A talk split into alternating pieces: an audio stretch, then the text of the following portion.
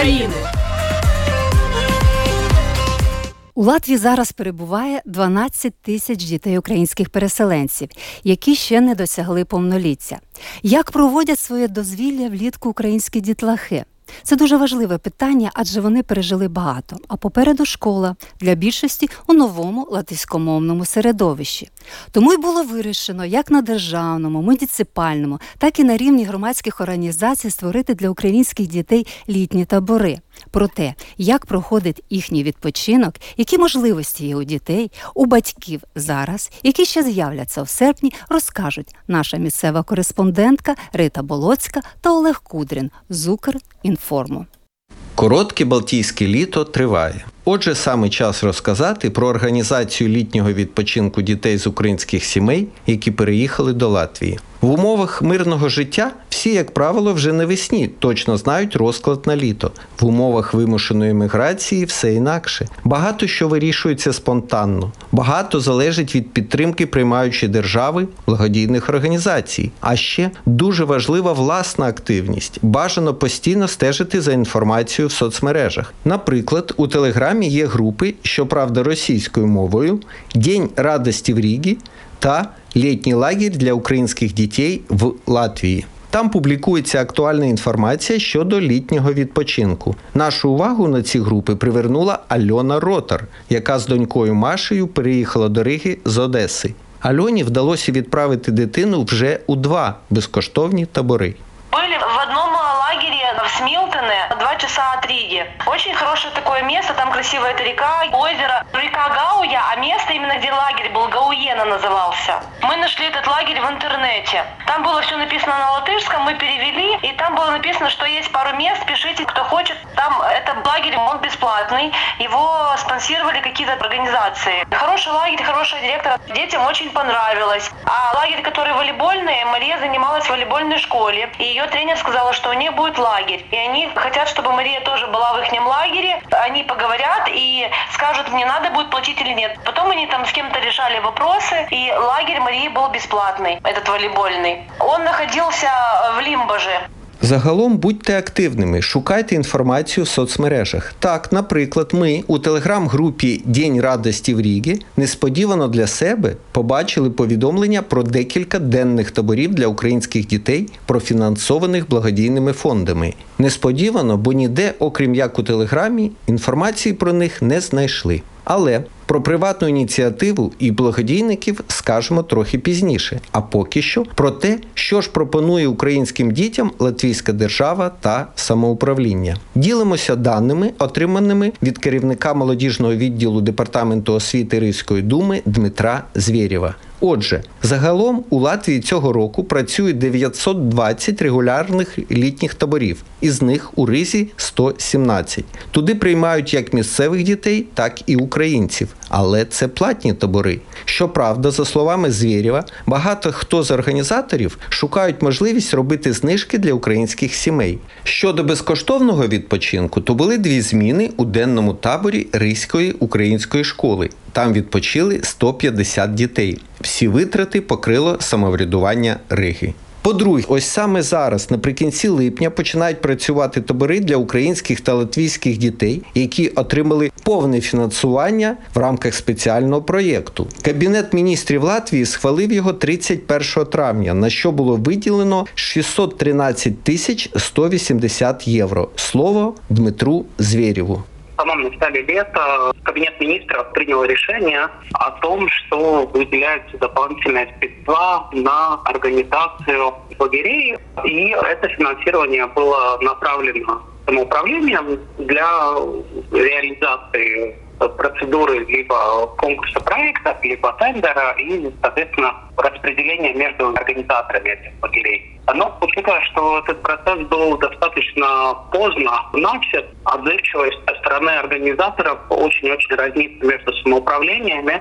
В случае с Ригой нам удалось закупить в рамках этой инициативы всего два лагеря. Они будут в конце августа, там примет участие 60 человек. Скоро будет открыт прием заявок.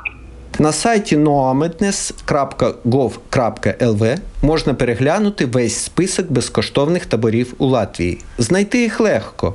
У всіх є позначка про державне фінансування в рамках проєкту. Зроблено до того ж червоним кольором. Нині таборів близько 40.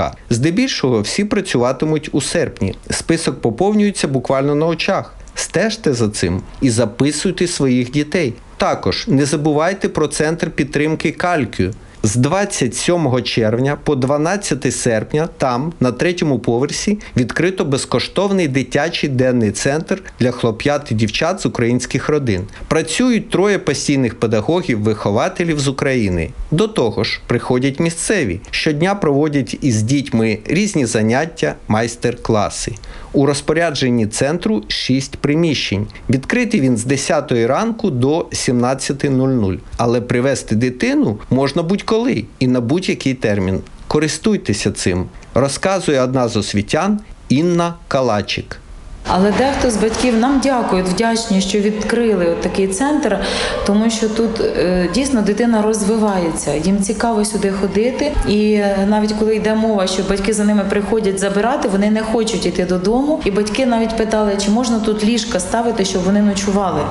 Е, Тобто є такі моменти, якісь позитивні, звичайно, для дітей. Діти в безпеці, батьки це розуміють, і їм, якби як мама мені сказала, я працюю, я знаю, що дитина у мене під таким доглядом, і мені не страшно, що ми навіть в чужій країні, але ось дитина знаємо при роботі своїй. Тут у нас є і по троє ходять діток, не лише один, по троє, по двоє. Вони їх приводять і йдуть собі спокійно на роботу. Літо продовжується. Гарного відпочинку вашим дітям. Використовуйте всі наявні можливості, щоб його організувати. Рита Болоцька, Олег Кудрін для програми Ми з України. Це дуже добре, що діти українських переселенців мають можливість влітку активно відпочити. А чи їхні батьки дозволяють собі якесь дозвілля та повноцінний відпочинок? Наша програма провела з цього приводу опитування. Послухайте, як ставляться до відпочинку в нинішній час окремі з українських переселенців Латвії. Опитування провела Олена Федорова. Я Олена, я з Києва. Можу сказати, що можливо вдалося це не є проблема, але немає настрою відпочивати. Бо для українців зараз дуже важливо працювати, дуже важливо напрацьовувати нові зв'язки, вивчати, чого ще немає в Україні, дивитися та повернути це все разом з нами до України. Чи вдалося вам цим літочком відпочити? Не дуже насправді, тому що працюємо, є тільки два дні вихідних. А те, ті теплі дні, які були, встигли побувати. Ну, радимо. І в Юрмалі були, в Вециках були, е, Саукрасти їздили. Знаю, що ви полюбляєте збирати гриби. Як з цим справи? О, з цим справи прекрасні. Бачили просто йдучи з автобуса поряд, е, ну, маслюки були точно. Чула, що є дуже багато лисичок в цьому році, і варто їхати збирати чорницю. Саме це літо вдалося важким. Е, Праця, діти, відсутність е, школи дистанційної, а також робота не дала б того бажаного відпочинку, який б хотілося. Але, попри все, життя продовжується, море радує. Є багато різних е, цікавих заходів е, з боку держави і для дітей, е, і для дорослих. Погода не кожного дня, але в більшості можна і покупатись, і позасмагати. Те, що нам зараз потрібно, в принципі, ми маємо. Насичене життя, нові проекти, цікава робота, сім'я, поїздки по Україні та за кордон. Таким було життя у більшості українців до 24 лютого 2022 року. Потім війна. Пошук прихисту за кордоном, житла, роботи, влаштування дітей в садочки чи школи все це дуже емоційно фізично виснажує. Більшість українок-переселенок також турбує питання, як не втратити себе як особистість і фахівця, перебуваючи вимушено за кордоном.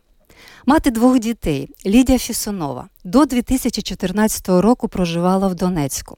Після російського нападу приїхала до Києва. Після повномасштабного вторгнення Росії в Україну Лідія приїхала до Латвії і вже 5 місяців мешкає у Ризі. Маючи 30-річний освітянський стаж, Лідія мріє відкрити в Латвії українську школу для дітей-переселенців, говорить Лідія Фісунова. Сталися певні події в житті кожного з нас.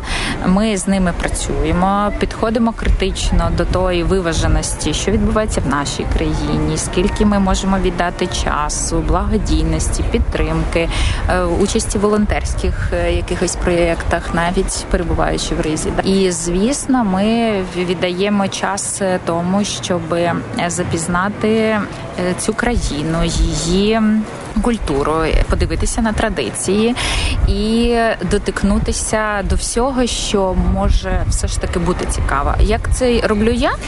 В першу чергу я відвідую курс латиської мови онлайн і вже записуюся на офлайн курси, щоб продовжити якось тренуватися в вивченні цієї мови. Далі я вже купила книжки в перекладі українською мовою, але ж все ж таки латиською читаю, ви відчувати хоча б слово і бачити і візуально на підкорку записувати ці.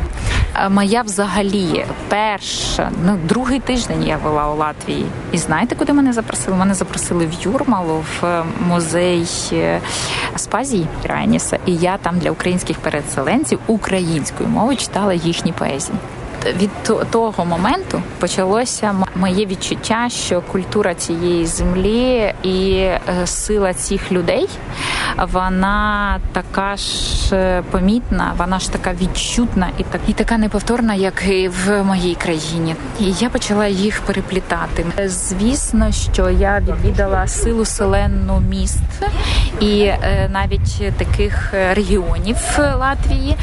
Мені цікаві були, чим вони відрізняються, як вони навіть говорять, тому що на даний момент я ще не великий знавець латиської мови, але я її відчуваю навіть по тому, яка м'якша вимова, як говорять в цесісіці, як говорять в Ливані, чи як говорять чи в Ліопаї.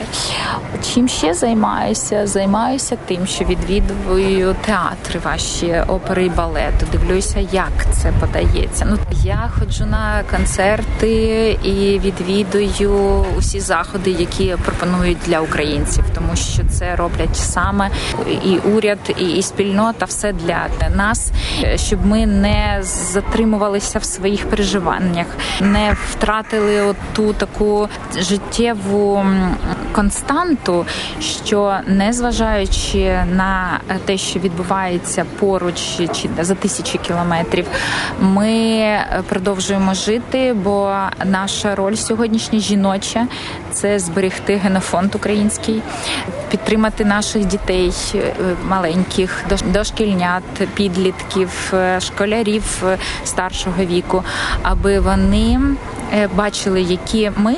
Сильні, і як ми боремося з усіма там своїми емоційними станами, да? і на що ми виходимо. І ця наша жіноча місія.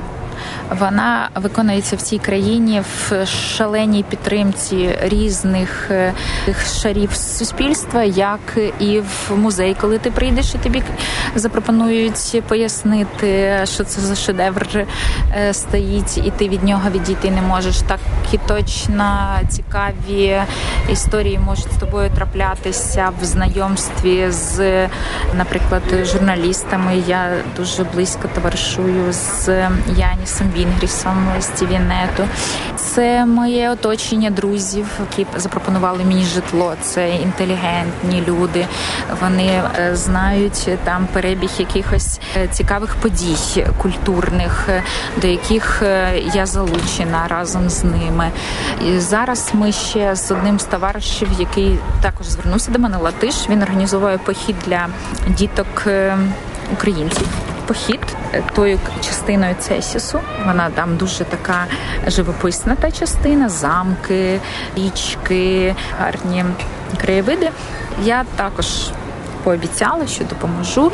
Ми все зорганізуємо, діток е, групу наберемо і покажемо їм оцю відкритість і готовність латишів бути більш такими е, залученими в сьогоднішні процеси нашої інтеграції. Ваше життя насичене, і ви, я так зрозуміла, побували майже в всіх регіонах Латвії. Хотілося б усіх. Е, Я поки що е, ще е, поставила собі декілька додаткових там відвідин. У мене запит такий специфічний, тому що я зустрічаюсь з освітянами. Я, якщо їду, я обираю там школу, я їду туди, знайомлюсь з директором, з викладачами. Я можу бути, що я з учнями зустрічаюся. Я можу їм розповідати про те, що таке українська освіта. Можливо, в якісь свята ви вже ознайомились, побували. Ну, це, звісно, ліго, літнє свято. Великдень тут відсвяткували ми. Далі ми відсвяткували Ліго разом з моїми друзями. І щодо е, цих обох свят, мені сподобалось тільки одне, що мої друзі дозволили мені інтегрувати наші свята через українсько-латиську таку. Тобто ви внесли туди українську складову, так? Е, Ми будемо святкувати Пасху, то треба спекти Пасху. Треба давайте ви крашенки, а я буду писанки писати. Наприклад, я там млинці пекла, вони там пиріжки ці пекли. Да? Е, Щодо Ліго, то е, пригали через вогнище, все правильно. Вінки плели, пускали водою.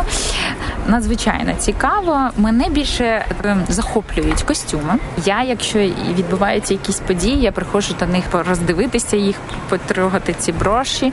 Вони мені перегукуються. Вони мені про наших жінок, які вишивали долю в цих всіх е, там стіжечках, в цих всіх крайках, якими вони також заматують діток. І наші мені здається, що я просто потрапила в трішки інший регіон е, України. Все от чуття.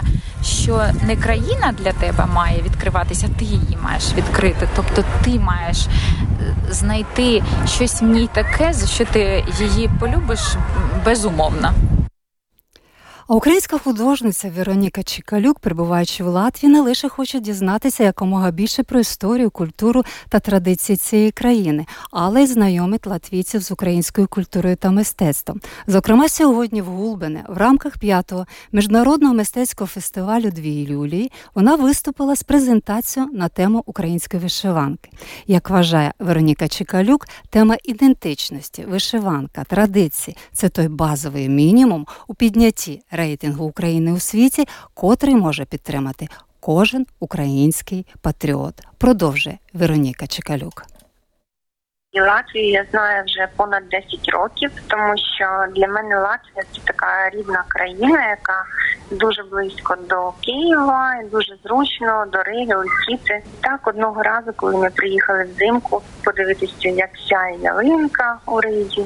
А ви знаєте, що перша ялинка в Європі була встановлена саме в Ригі. І ми, на жаль, не змогли повернутися через ті обставини, які склалися трагічні сьогоднішній день в нашій рідній державі. На сьогоднішній день ми намагаємося жити тут і створювати свій побут. І ми дуже вдячні тим людям, які нас оточують, які запрошують нас і до цікавих зустрічей, до відвідин музеїв, до участі в конференціях, в заходах, які підтримують і показують, що Латвія це дружня країна для України. Ви брали участь в одній з такій акції.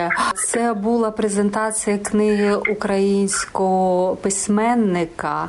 Розкажіть про це трошки детальніше. Е, Ну, мій вчитель, мій натхненник, мій авторитет Олег Олександрович Кришталь, це академік, нейрофізіолог відомий, це світовий вчений, з яким понад 20 років разом. Він є моїм таким ментором в науці і в житті. Е, Він написав книгу, унікальну книгу, яку я вважаю, і всі люди там мають дуже потужні відгуки. Книга перекладена на англійську мову. Продається з великим успіхом в Сполучених Штатах. І коли я опинилася у Ризі, Олег Олександрович запитав, що які плани, що ти плануєш робити. Я сказала, що будемо популяризувати нашу культуру, будемо відкритими для тих людей, які живуть тут. І ми спільно вирішили з видавництвом Яніс Розе зробити безкоштовний доступ до аудіокниги Олега Кришталя. Якщо вона в Америці продаються за гроші, то в Латвії вона доступна абсолютно безкоштовно. Також ми е, подарували для бібліотек Латвії. Була презентація у національній бібліотеці, і потім ми подарували для книгарень Яніс Розе книги Олега Кришталя, які продаються за кошти, але виручені кошти буде витрачено на доброчинність. На ці кошти буде куплено канцтовари для дітей з України, які у вересні мають іти до школи. Зараз у нас триває ця акція, цей соціальний проект, яким я як волонтер опікуюсь, тому що це дружній проект вдячності за те, як нас тут приймають, як шанують Україну, українську культуру, українську літературу. Ви будете представляти якраз українську культуру на конференції. Я науковець і для мене дуже важливо вивчати історію власної країни, а також історію інших держав, щоб е, зрозуміти, які є успіхи, які є поразки, як можна використовуючи історичний минулий досвід для того, щоб будувати успішне майбутнє. І цієї суботи у нас відбудеться майстер-клас. Майстер-клас буде полягати в чому? В тому, щоб показати наскільки важливим є українська традиція, вишивка, віночок, поєднання кольорів, чому жовтий і синій, чому український рушник є дуже важливим, чому український вінок є оберіг, чому українська вишиванка є також символом збереження ідентичності українців. І вивчаючи історію, готуючись до конференції, я побачила, що у нас дуже багато спільного з історією Латвії, з національним костюмом і з українським національним костюмом. І саме я хочу презентувати майстер-клас, невеличкий виступ, науково-популярний. І дати можливість усім бажаючим, усім учасникам конференції долучитися і піти після мого виступу, після мого майстер-класу з невеличким подарунком для себе, який буде таким символом і добрим спогадом цієї зустрічі. Ну головний скарб народу це безумовно люди, це патріоти. І ті люди, з ким я зустрічаюсь тут, з ким я познайомилася, це люди мистецтва, науки, літератури, культури. На сьогоднішній день це дійсно люди патріоти своєї країни, які дуже шанують Україну. В Ризі зосереджено дуже багато музеїв, які оснащені надзвичайно сучасно. Я відвідую музеї, які є на сьогоднішній день в але додатково я читаю в інтернеті інформацію, а також купую книжки, які стосуються історії Латвії, історії Риги. Тому що дуже важливо знати. Ми вже тут знаходимося майже 6 місяців, і за цей час е, ми вже маємо друзів серед місцевого населення, і ми дуже цінуємо те ставлення, яке ми відчуваємо протягом цих шести місяців. Вероніка Чекалюк подарувала нашій програмі власноруч виготовлені сувеніри з українською символікою, віночок, браслет та бутоньєрку. Ці сувеніри стануть призами у конкурсі до Дня Незалежності України на тему Україна для мене це. Розповіді про те, що для вас Україна, надсилайте до 20 серпня на нашу електронну адресу ukr.latvійськоерадіо.лв. А зараз до вашої уваги рубрика Психологічні поради від Ліни Мельник. Що ж таке емоційне та професійне вигорання, і що робити, якщо ви помітили у себе загрозливі симптоми? Послухаємо Ліну Мельник. Давайте поговоримо про відпочинок і про те, чи взагалі ми маємо моральне право відпочивати під час війни. А природа є циклічною. У нас змінюється день і ніч, змінюються сезони, і організм людини теж є циклічним. Ми не є відщепленими від природи і тому маємо підкорятися її законам. Якщо ми цього не робимо, тоді ми платимо за це велику ціну. Е, Я говорю про чергування денної активності і сну. Наприклад, робочий день триває 8 годин і сон триває 8 годин. Все має бути збалансовано. Це називається баланс праці і відпочинку. Науковою мовою це називається баланс збудження і гальмування. У природі є три місяці літа, коли природа дає максимальний урожай, і три місяці зими, тобто три місяці відпочинку, анабіозу. Також є два перехідні сезони осінь і зима. Тобто перехід від фази мобілізації, від фази активності до фази демобілізації, до фази відпочинку. Або в психофізіології це називається полоса розгону і полоса гальмування. Якщо ми передозовуємо, перепрацьовуємо, то стільки ж, скільки ми заборгували нашому організму, ми йому стільки ж маємо віддати, тобто відпочити. Якщо ми, окрім робочого дня, перепрацювали на 3 години, то ці ж 3 години ми маємо додати до нашого відпочинку, на 3 години більше відпочити. Якщо ми цього не робимо, особливо не робимо тривалий час, ми відчуваємо симптоми психічного виснаження. Це апатія, це втома, це зниження концентрації уваги, пам'яті, це фізичне безсилля, це, наприклад, може бути небажання вставати з ліжка. Науковою мовою це називається емоційне вигорання. І ось ці наші фази, фази активності і відпочинку, вони постійно змінюються. Будемо теж враховувати, що у Латвії ми є переселенці, а це створює додатковий фоновий стрес, який мобілізує психіку і скоріше виснажує наші ресурси. Що це за фоновий стрес? Це адаптація, адаптація до нового середовища, до мовного, культурного, законодавчого. І якщо ми ефективно з цим справляємося, це означає, що наш мозок задіює всі необхідні для цього ресурси, які ми маємо поновлювати. Як я люблю казати, що з порожнього не налєш. Якщо ми виливаємо з глечика, то ми маємо туди доливати обов'язково. Щоб перемогти у цій війні, ми маємо налаштовуватися не на спринт, а на марафон. А марафонець завжди знаходить час перепочити і відновити фізичні сили. Тобто обов'язково потрібно знаходити час на відпочинок і на те, щоб відновити свої фізичні сили. Є дуже гарна приказка. Не шмагайте загнану коняку, якщо ви вже зіштовхуєтеся з симптомами емоційного вигорання. Найкраще і найперше, що можна зробити, це відпочити і відпочити достатньо. В мене є такий жарт, що в мене немає вихідних днів, в мене є вихідні години. Потім обов'язково я беру такий тривалий відпочинок, щоб відновити власні ресурси, ті години, які були перепрацьовані понаднормово. Знову ж таки, ще при психічному виснаженні дуже часто звертаються в цей момент до психіатра. Психіатр призначає антидепресанти, тому що ця фаза демобілізації, оце психічне виснаження, воно дуже схоже на симптоми депресії. Не маю нічого проти, завжди фахівець він дасть найдієвішу пораду, чи потрібні медикаменти, чи потрібен просто відпочинок. Але давайте не порушувати оцю природу речей. Тим більше, що зараз літо, тим більше, що природа Латвії сприяє відпочинку і відновленню сил. І чи маємо ми моральне право на те, щоб зараз відпочивати під час війни? Давайте будемо думати про відпочинок як про відновлення наших ресурсів для того, щоб бути постійно максимально ефективними. Отже, це наш вклад в майбутню перемогу у цій війні. Це була Ліна Мельник з психологічними порадами. Я нагадую, що ви слухаєте програму Ми з України, яку веде Людмила Пилип, звукооператор студії Томас Шупейко. Дорога до Києва, мир, революція, війна. Так називається фотовиставка, яку можна подивитися за адресою Рига Слокас 37.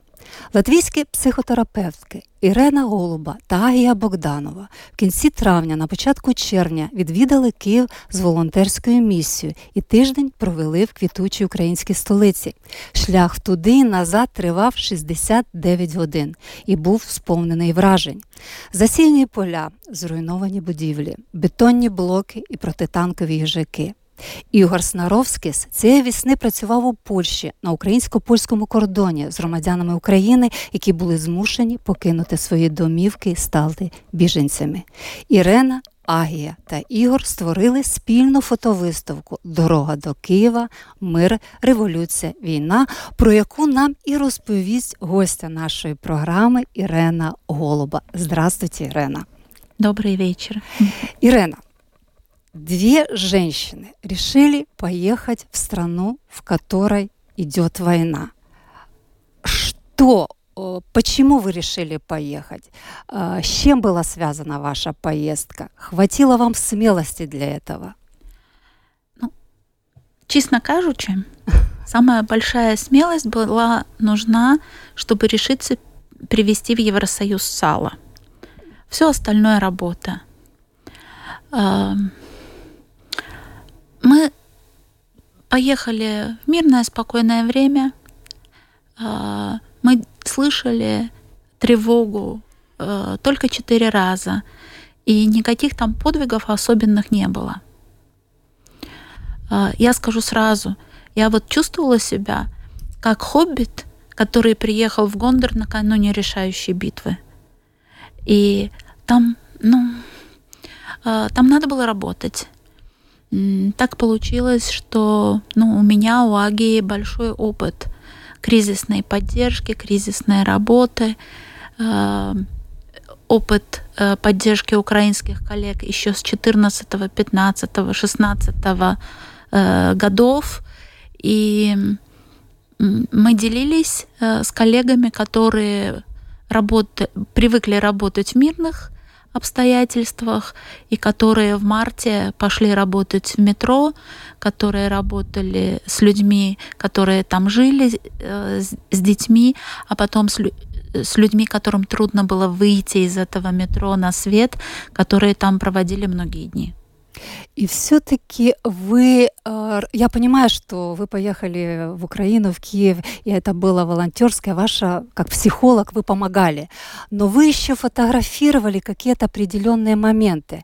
Э, что вы фотографировали? В какой момент вам хотелось брать в руки фотоаппарат и фотографировать, э, чтобы запечатлеть тот или иной момент?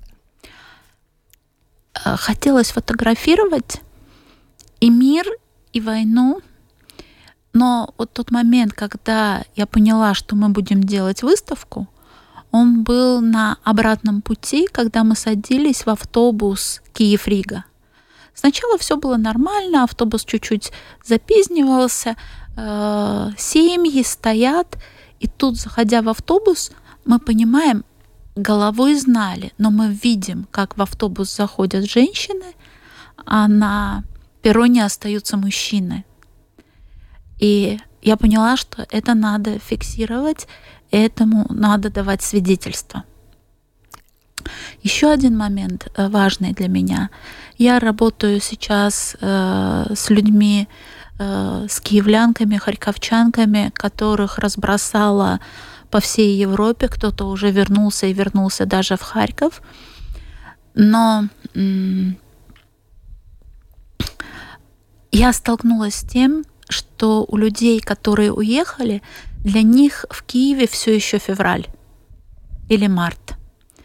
И мы очень хотели снять именно цветущий Киев, а, чтобы можно было пойти и посмотреть в Киеве лето. А, сирень уже отцветала, каштаны уже отцветали, а, полыхали ирисы, но вот сочетание «да», Киеве есть приметы войны, они очевидны. Но да, Киев при этом живет, цветет, думает, э, местами смеется.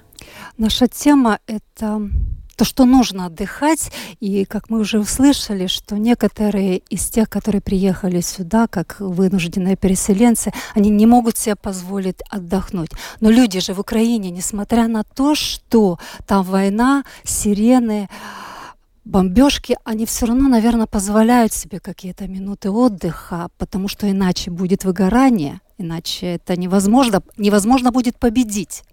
Да. И у меня была даже лекция, тоже для украинских коллег, под названием «Психотерапия на зламных». И одна из вещей, которую мы наблюдали, то, что каким бы ни был человек сильным, ему нужны моменты разрядки, и если он не отдыхает по-хорошему, тогда э, эмоциональная разрядка пойдет через истерики, творческие истерики. Но э, просто так, если человек постоянно находится в состоянии мобилизации, он выгорает. Лина только что блестяще про это рассказала. Скажем так, фотография. Вы тоже занимаетесь с людьми, ну, которых пережили очень страшные вещи, женщинами. Да. А, фото... Вы тоже выгораете. Вы работаете и с психологами в Украине, у которой да. период выгорания, ну вот-вот может наступить, у кого-то наступил. Как вы справляетесь? Возможно, фотография это ваше хобби, она вам помогает в какой-то степени. Вот эта выставка, что вы хотели ей показать? Все-таки какая цель? Вот вы хотели продемонстрировать вот здесь латвийцам и украинцам, которые здесь проживают. Mm-hmm. Что именно? Вот эм, я попробую выразиться, может быть, еще более четко, но мне кажется, я уже сказала. Киев жив. Э, да, там есть повреждения, да, есть люди страдают, но Киев жив, киевляне живы, и эм, ну, они не жертвы. Пострадавшие бывает, а вот жертвы нет. Очень хорошо. То есть идея этого всего, и, наверное, идея не только фотовыставки, а и другого, что украинцы, они не жертва. Да, они пострадали сейчас, но они справятся. А, так Может... получилось, так получилось, что героями выставки все-таки героем является город. Там мало портретов. А, разве что портреты на той стенке, которая посвящена событиям э, Майдана. Так получилось, что и во время острой фазы Майдана я тоже была в Киеве. Тогда это было, было случайностью. И вы были именно 24 февраля 2014 да, года. Да. да. Э, ну, то есть я заходила и раньше, но фотографировала в тот день. И э, вот Майдан это для латвийцев, потому что там есть вещи, которые украинцам, киевлянам понятны, а эм, для латвийцев не очень были понятны тогда, а сейчас почти забыты. Да, мне хотелось напомнить, что это было. И мне хотелось показать, что вот эта дорога длинная, и на этой дороге вот то, что Украина борется, занимается, она обросла блокпостами, ежаки сдвинуты в сторонку, но так, что их очень легко вернуть на место. И вот мы едем, и я, например, примериваюсь, а сколько нужно человек, чтобы вот этих ежей, эти мешки вернуть на место? Сколько это понадобится времени? И вот это сочетание – мобилизационной готовности и готовности вместе с тем играть в парке на лавочке в шахматы, вот что это существует в Киеве вместе. И меня здесь очень вдохновляет опыт Израиля. Израиль умеет воевать, когда надо воевать, отдыхать, когда надо отдыхать. И там это так устроено, что те, кто с оружием в руках э, в данный момент делают что-то военное, они не сердятся на тех, кто сидит в Тель-Авиве на набережной в кафе. Потому что они знают, что придет срок, и те встанут из кафе и будут тоже воевать. И вот это вот э, умение жить под тенью войны, но вместе с тем полноценно жить, это то, чему Украина, как я вижу, очень быстро учится. А, поговорим о вашей выставке. 100 работ, 100 фотографий. Угу. Ваши, ваши коллеги и Игорь Санаровский. Э, там больше фотографий, на которых он. Я, к сожалению, не помню наизусть э, коллег, которые его фотографировали, но это кто-то из команды доктора Клоуна. Там шесть человек ездили насколько я помню. Вот я как раз хотела об этом да. говорить. То есть доктор Клоун поехал, он помогал. Это тоже помощь. Это, конечно, не лечение, как мы говорили с вами, но это помощь, помощь смехом, помощь хорошим настроением. Это очень важно.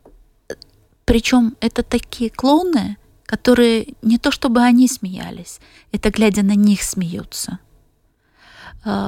Татьяна Грида, э, харьковский ну, психотерапевт и вот тоже клоун, э, э, она, рассказывая об опыте переселенцев 2014 года, она много говорила о том, что вот взрослые оттаивают, когда видят радость детей. Да? И порадовать ребенка, который простоял там часы, который уехал из дома, которому голодно, холодно, непонятно. И вот э, отвлечь, рассмешить, развеселить, это ну, большая работа. Честно говоря, я сама вот мне трудно э, представить, что можно с обычными психотерапевтическими вопросами, как ты себя чувствуешь, что для тебя это значит, как это, та та та та вот идти в такие места. Я, если бы умела, я бы туда тоже пошла бы клоуном. Ну да, это надо уметь. Да. Это не каждый Да, может, да? Да, да. И они могут, они могут э, найти э, интересное, парадоксальное и тем смешное, но не смешное в смысле веселое, а вот э, позволяющее посмотреть по-другому. Они очень большие молодцы.